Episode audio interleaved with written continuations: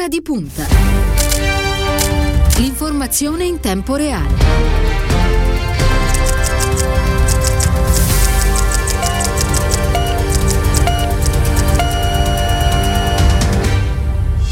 Lunedì 3 maggio sono trascorsi 3 minuti dopo le ore 14. Un buon pomeriggio e ben trovati all'ascolto da parte di Cristiano Bucchi. Bentornato negli studi di Radio Immagina al vice segretario del Partito Democratico Giuseppe Provenzano. Buon pomeriggio a voi. Buon pomeriggio e grazie per essere con noi. Eh, ricordo e ringrazio anche Lenia Daniello alla parte tecnica, Andrea Draghetti per quanto riguarda quest'oggi lo streaming. Saluto Grazie. anche perché è pronta in collegamento una collega Daniela Preziosa, Preziosi del quotidiano Domani.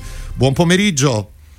Saluto a tutte e a tutti, buongiorno a tutti e a tutte. E ben trovata, grazie. Allora ricordo anche per chi volesse porre delle domande al vice segretario Provenzano, il numero per contattare Radio Immagina è il 342 14 26 902. Eh, vice segretario, come sono andati i festeggiamenti di questo primo maggio?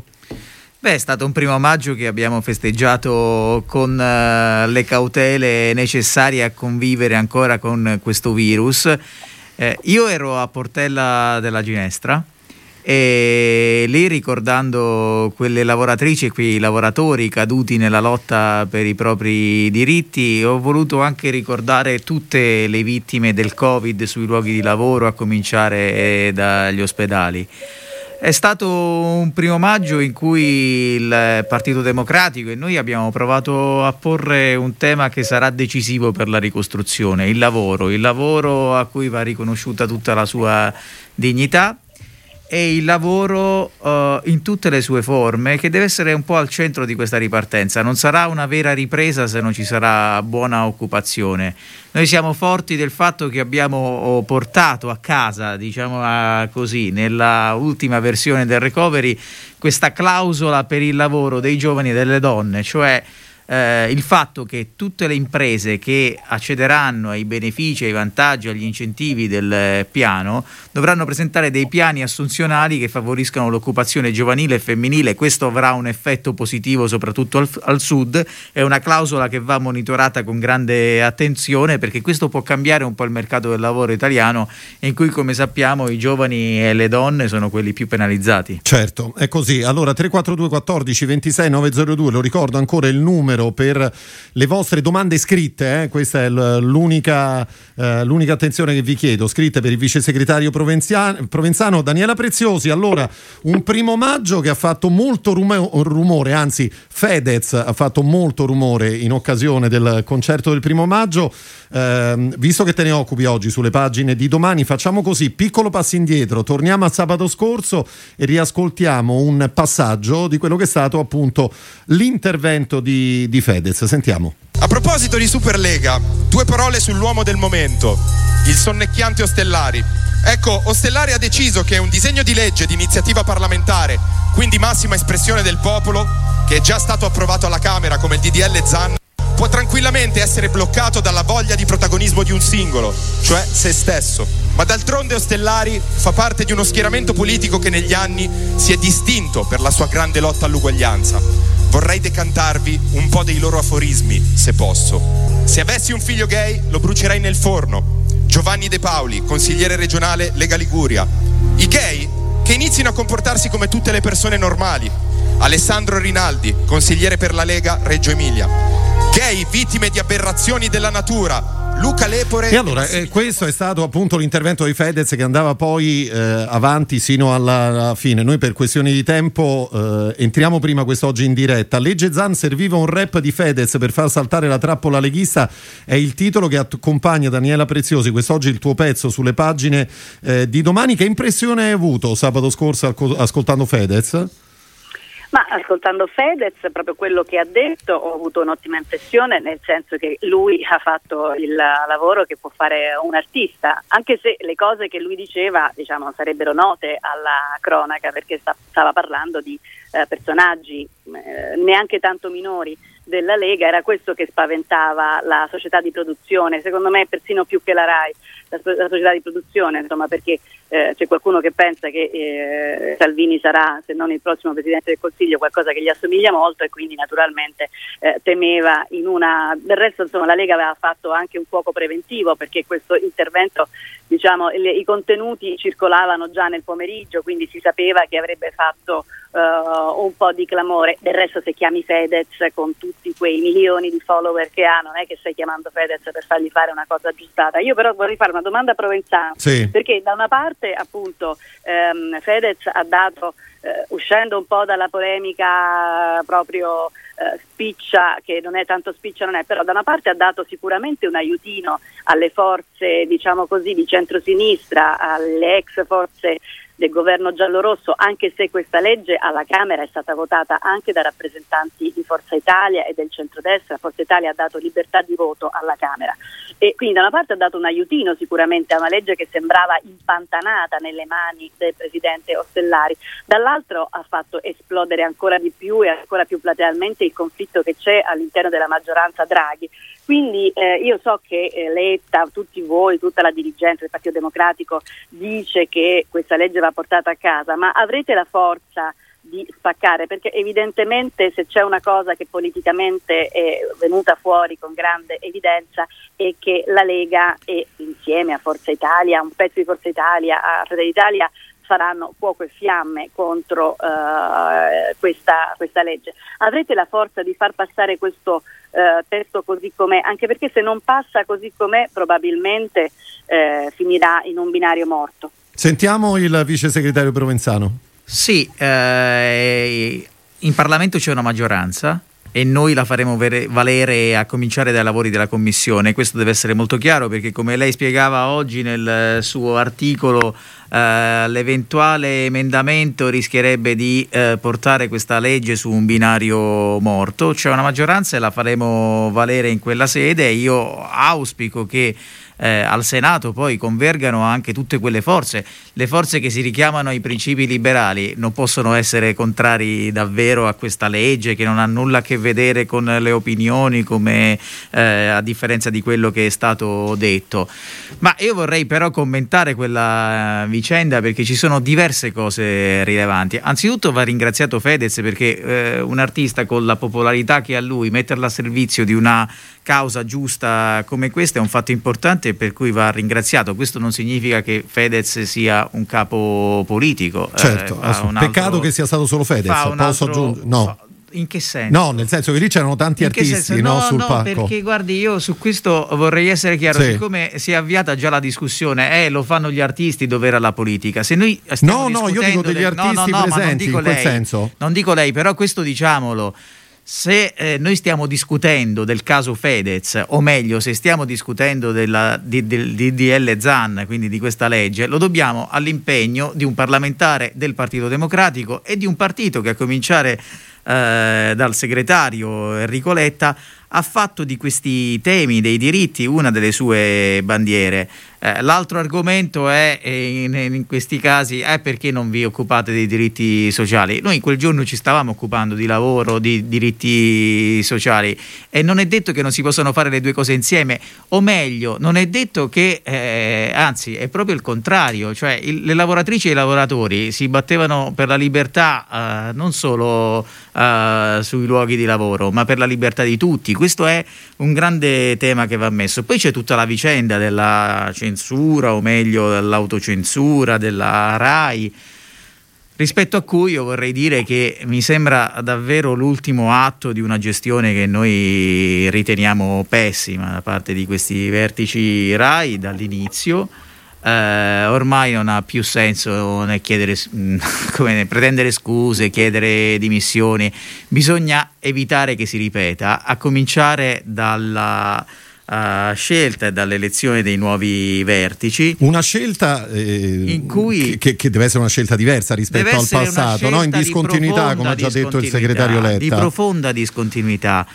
in cui innanzitutto nei profili del Consiglio di amministrazione debbano, devono valere soprattutto le competenze, le professionalità, ma questa è una precondizione. Davvero bisogna dare l'idea eh, di una RAI diversa, perché quando, diciamo, come in questo caso, non, non c'è un, un, tema di censura, semmai c'è di autocensura, vuol dire che siamo in un clima, eh, diciamo, ancora più preoccupante. E questo è il segno che bisogna cambiare profondamente quell'azienda renderla davvero un'azienda del servizio pubblico che faccia cultura e cultura e soprattutto libertà. Certo, senta Provenzano, mi dica un'ultima cosa, poi chiudiamo il capitolo, il capitolo primo maggio Zan. Eh, lo show di Fedez secondo lei comunque potrebbe sbloccare l'iter del DDL Zan al, al Senato? Ma l'iter era stato già sbloccato sì. con la calendarizzazione esatto, in, in commissione, commissione giustizia. giustizia e bisogna accelerare. Eh, Preziosi faceva una domanda significativa, cioè questo, uh, un caso come questo fa emergere le contraddizioni in seno alla maggioranza che sostiene il governo. Ma eh, la maggioranza che sostiene il governo sostiene il governo per un mandato preciso, che è quello che eh, ha ricordato il Presidente della Repubblica quando ha richiamato tutte le forze politiche a, a un appello alla responsabilità di sostenere il governo, e cioè eh, la campagna vaccinale, fronteggiare la pandemia e soprattutto preparare la ripartenza con eh, il piano nazionale di ripresa e resilienza. Ma questo non significa che il Parlamento non può continuare a fare il suo lavoro, legiferare su temi che non sono strettamente oggetto del, eh, del mandato di governo, dell'accordo di governo. Questo è uno di quei casi.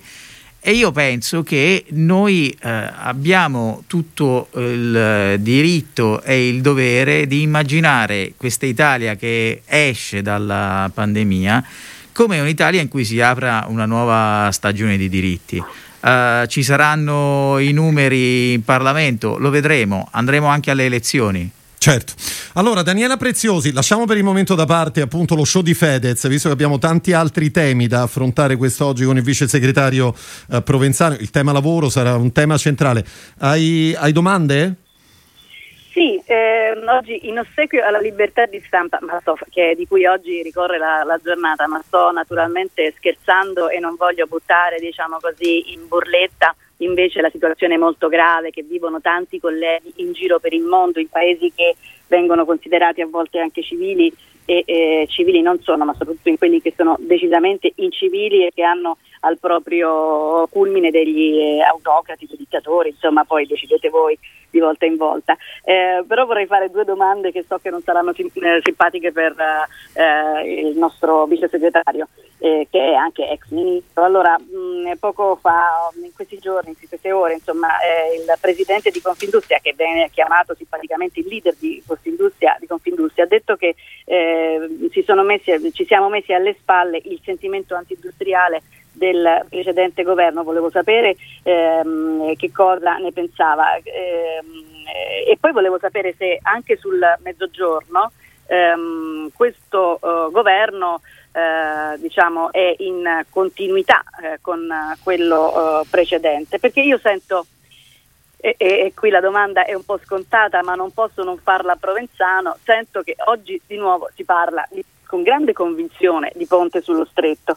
Quindi mh, mm, volevo un po' sapere, insomma, da, da una parte alla, da un governo all'altro eh, che cosa è, eh, se, se, è cambiato qualcosa. Certo. Provenzano, da dove iniziamo? Ma eh, iniziamo senza dubbio da quest'ultima domanda. Uh, io credo che uh, a leggere il Piano Nazionale di Ripresa e Resilienza e alcune scelte che sono state fatte, davvero c'è uh, la continuità nella consapevolezza di quanto il Sud sia decisivo per la ripresa del nostro Paese alcune scelte saranno diverse, questo è legittimo ovviamente da un governo all'altro, ma il punto di fondo mi è sembrato sia emerso anche dalle parole di Draghi in eh, Parlamento, eh, che hanno fatto un passo avanti rispetto anche alle prime cose che erano state dette, cioè che le priorità al Sud fossero eh, la legalità le infrastrutture. Certo, eh, la legalità è un tema che riguarda tutto il Paese, le infrastrutture sono sicuramente una priorità, ma la priorità è concepire il mezzogiorno come il luogo in cui rilanciare questa nuova stagione di investimenti pubblici e privati perché questo che crea lavoro e il fatto che nel piano si dica che l'impatto nel mezzogiorno sia maggiore eh, ci dimostra quello che ho sempre detto, che il sud non è una causa persa. Poi noi la scorsa settimana abbiamo fatto una intera segreteria dedicata Era tempo le, che non si vedeva una cosa del genere, beh, questa cosa è stata fatta notare anche, cioè sì, segno sì, del, sì, che, che qualcosa segno, è cambiato. segno no? di una consapevolezza che ha il eh, Partito Democratico che investire al sud o anche nelle aree interne non è solo un fatto di giustizia o di equità territoriale, ma serve a liberare quel grande potenziale di sviluppo che è inespresso e di cui l'Italia ha un bisogno straordinario per riprendere un sentiero di crescita eh, durevole e robusto. Questo è un punto a mio avviso decisivo, rispetto al quale la discussione eh, sul ponte sullo stretto rischia di essere fuorviante. Mi spiego, uh, nel, in passato questo, il ponte sullo stretto, io la dico così, è stata l'idea di chi non ha avuto altre idee sul mezzogiorno. Di, si è discusso di ponte sullo stretto per non discutere di altro. Ora invece eh, in queste ore si sta riaprendo una discussione all'esito dei lavori di una commissione presso il Ministero delle Infrastrutture e dei Trasporti, ma l'esito di questi lavori con uh, le considerazioni di questa commissione ancora non sono noti. Io vorrei leggere questi lavori sapendo che, e continuo a dirlo, nessuno mi convincerà del fatto che bisogna aspettare il ponte sullo stretto per avere l'alta velocità in Sicilia, un'isola di 5 milioni di abitanti ha diritto di vedere collegate le sue città metropolitane attraverso un treno ad alta velocità o così nessuno mi convincerà che per arrivare a Reggio Calabria con treni degni del 2021 ci sia bisogno di aspettare il ponte sullo stretto. Rispetto al sentimento anti-industriale di Bonomi vorrei dire che Uh, insomma, mi è già capitato di discutere di questo tema, io non l'ho, non l'ho avvertito. Uh, anzi, eh, devo dire che nel mio caso uh, e nel, nell'azione che abbiamo svolto per il sud e il mezzogiorno, uh, un provvedimento come la fiscalità di vantaggio per il lavoro è un provvedimento che aiuta e accompagna le imprese, le industrie meridionali a provare a fare i conti con uh, insomma, le sfide competitive che hanno di fronte. Non ci sono sentimenti anti-industriali, eh, o meglio, eh, sentimenti anti-industriali sono spesso quelli di tanti, sono stati anche a volte anche quelli di tanti imprenditori che non hanno investito sulle loro aziende. Cioè, insomma, uh, usciamo dalla retorica. Io vorrei dire che non è anti-industriale, per esempio, uh, la battaglia che abbiamo fatto qui nel PNRR per vincolare al lavoro uh, eh, gli incentivi e i benefici che molte imprese riceveranno da questo nuovo piano. Insomma, la responsabilità sociale dell'impresa è un elemento che sta scritto nella Costituzione. Averlo richiamato in eh, diversi casi davvero non risponde a una logica anti-industriale. Non so a chi altrimenti si riferisse il Presidente Bonomi, ma di certo questa non è almeno per me o per il Partito Democratico, non è davvero una, uh, sì, insomma, un'accusa che ci tocca. Perfetto. Eh, Vice segretario Provenzano, senta, mi dica una cosa, visto che parlava della segreteria della scorsa settimana dedicata ad hoc ai temi del, del mezzogiorno, lei ha detto che ci sarà anche una campagna d'ascolto no? che attraverserà il, il, territorio e non soltanto il territorio naturalmente del, del mezzogiorno. Volevo sapere come funzionerà e se sarà in qualche modo anche eh, collegata a quello che poi sarà il lavoro del Partito Democratico con le Agora, visto che inizierà tra poco? Sì, anzitutto perché la facciamo? La facciamo perché c'è stata un'insoddisfazione da parte di tanti amministratori locali del sud, di tanti sindaci eh, secondo cui non tutto quello che è previsto nel PNRR, o meglio, eh, ciò che è previsto nel PNRR non fa i conti con tutti i fabbisogni che ha il Sud. E questo è indubbiamente vero, perché dopo decenni di disinvestimento nel mezzogiorno i fabbisogni insoddisfatti in termini infrastrutturali sono moltissimi, sono certo, moltissimi. immagino. Ma noi diciamo che accanto alle risorse del PNRR ce ne sono tantissime altre risorse E quello che vorremmo fare è provare a metterle insieme tutte queste risorse in un vero e proprio piano per il lavoro. Uh, Enrico Letta l'ha chiamato un patto per la ricostruzione e per il lavoro. Biden lo sta facendo uh, negli Stati Uniti. Oggi qui discutiamo anche di Europa sociale nel Partito Democratico con questa iniziativa in vista della conferenza sul futuro dell'Unione. Noi abbiamo bisogno di uh, far però calare tutte queste grandi strategie strategie di investimento sui territori perché lì si devono produrre i cambiamenti e i mutamenti. Allora la campagna di ascolto è questa, cioè vogliamo territorio per territorio, provincia per provincia, città metropolitana per città metropolitana fare emergere i fabbisogni insoddisfatti in termini di investimenti infrastrutturali, di servizi su scuola, sanità, asili, eh, servizi territoriali di assistenza per metterli al centro di un disegno che va oltre il piano nazionale di ripresa e resilienza. È l'inizio di un percorso, non uh, il traguardo. Non è che chi è arrivato lì ce l'ha fatta e tutti gli altri resteranno indietro. No, è l'inizio di un percorso che deve cambiare anche la politica economica degli ultimi anni. Ce l'auguriamo. Daniela Preziosi, un'ultima domanda per il vice segretario Provenzano, poi ti lasciamo al tuo lavoro. Un'ultima, eh, dieci domande, no, ne dico solo un paio. Intanto una battuta, questa relazione del, sul ponte sullo stretto che, eh, che, dovrebbe essere fatta all'esito, dovrebbe essere finita, così ci dice il ministro Giovannini, sta diventando come la relazione costi e benefici sul TAV, speriamo che esca un po' prima di come non andò in quell'altra parte, insomma e quindi ce lo auguriamo, da cronistici cerchiamo di ricordarci anche come è andata prima. Invece sulla questione del lavoro, serissima, la campagna d'ascolto lo, lo, la, la, la, la, sento dire, ma ci sono due, a proposito di ascolto, ci sono due, delle, due questioni importanti. Una che riguarda il sindacato, ancora nella giornata del primo maggio, che in realtà è stato un concertone eh, che ha parlato moltissimo di lavoro, le, le, le, band stavano, molte band si sono messe a suonare nei posti della crisi, nei, nei, posti dove il lavoro si è perso ed è stato in realtà molto suggestivo e anche quello molto bello, però insomma c'è il tema appunto del blocco dei licenziamenti che resta un po' eh, eh la, la, la, la, nube nera sulla relazione eh, eh, tra il governo e i sindacati.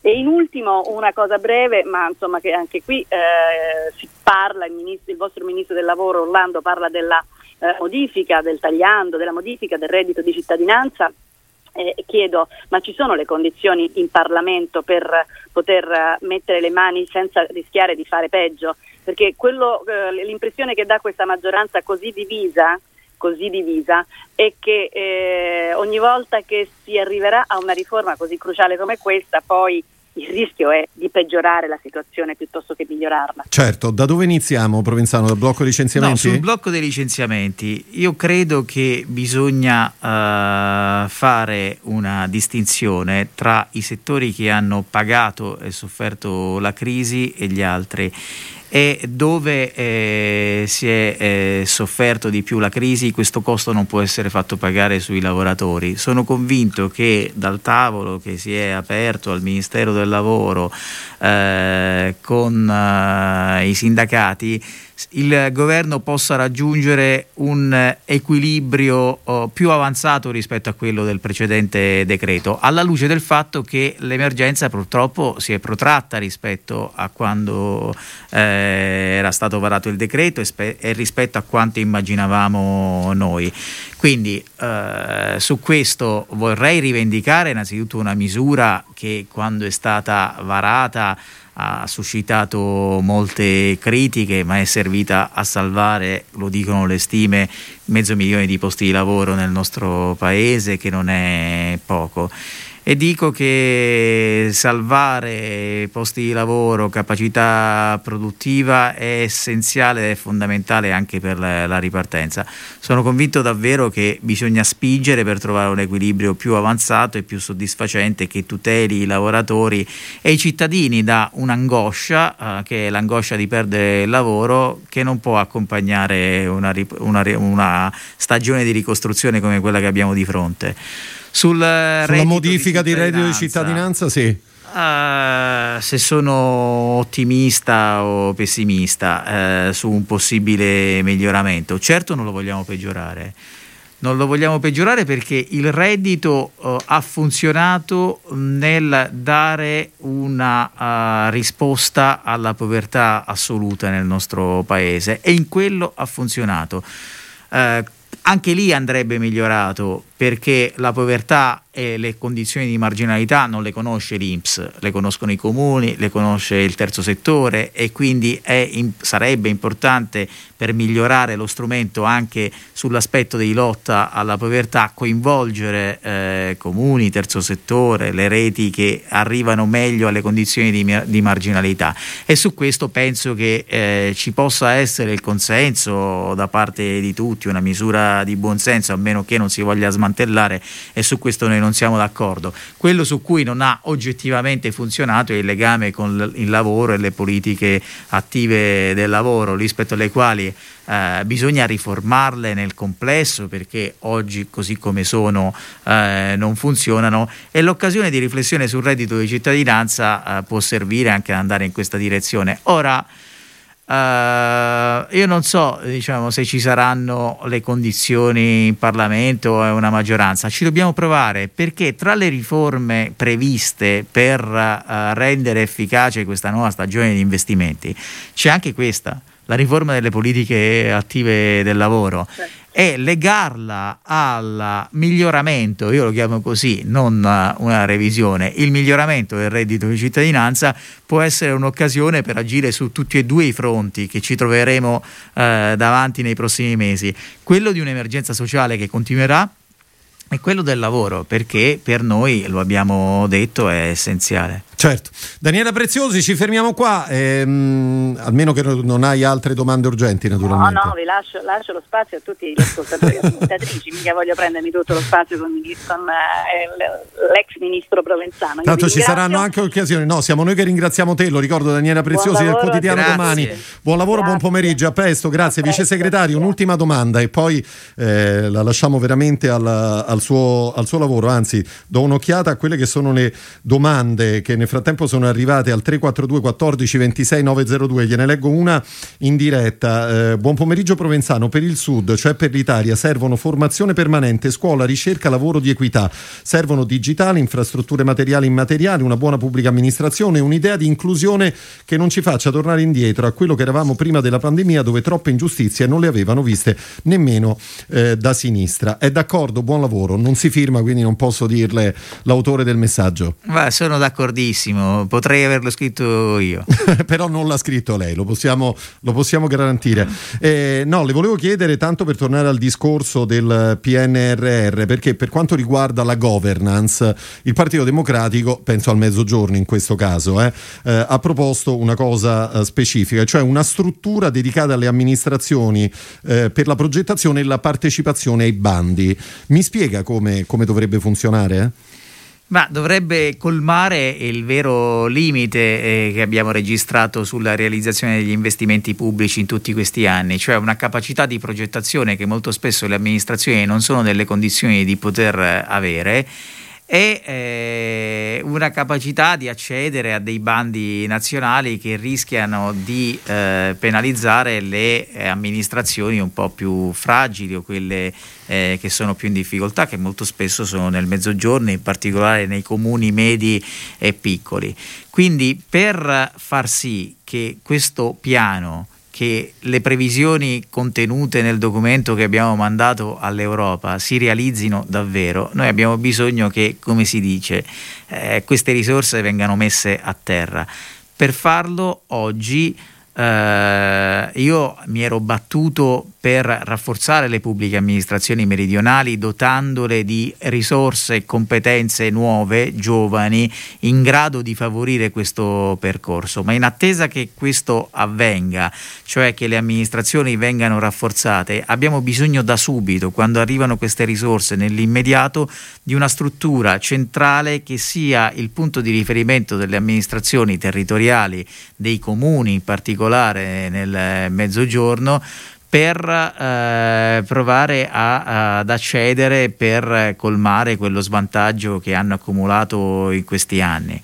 Senza questo è difficile anche mantenere quelle previsioni del piano e siccome per noi non sono un traguardo, ma come dicevo prima, un punto di partenza, è proprio da lì che bisogna partire. Certo, senta vice segretario, prima di lasciarla le leggo un ultimo messaggio che è arrivato al 342 14 26 902 perché Roberto Dainese dice di non aver capito il suo discorso riguardo al ponte sullo stretto. Dice io non ho dubbi in merito, rilanciare il sud significa oggi collegare la Sicilia, prima regione italiana per estensione, alla penisola.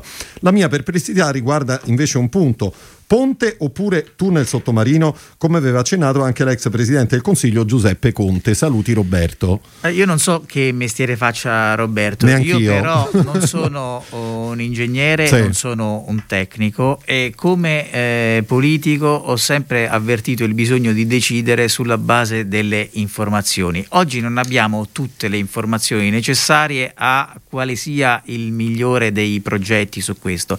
Non ho nessuna pregiudiziale ideologica tecnologica sul ponte o su un collegamento stabile tra la Sicilia e la Calabria.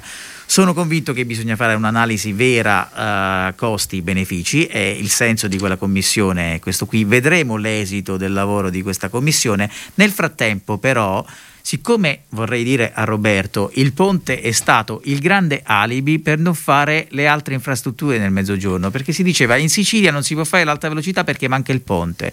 Ma che senso ha arrivare con l'alta velocità a Reggio Calabria se manca il ponte? Ecco, io vorrei dire togliamo l'alibi, perché anche senza ponte o comunque non bisogna aspettare il ponte per avere l'alta velocità fino a Reggio Calabria o l'alta velocità che collega Messina, Catania e Palermo. Questo è il senso del ragionamento. Per il resto eh, riaggiorniamo questa discussione alla luce dei dati di fatto. Assolutamente, anche perché non manca molto tempo. Allora io ringrazio il vice segretario del Partito Democratico Grazie Giuseppe Provenzano per essere Grazie. stato con noi. Ci fermiamo qui con la prima parte di Ora di Punta, ci ritroveremo tra pochi minuti per occuparci questa volta con la cronaca di Vaticano e di lotta alla corruzione. A tra poco.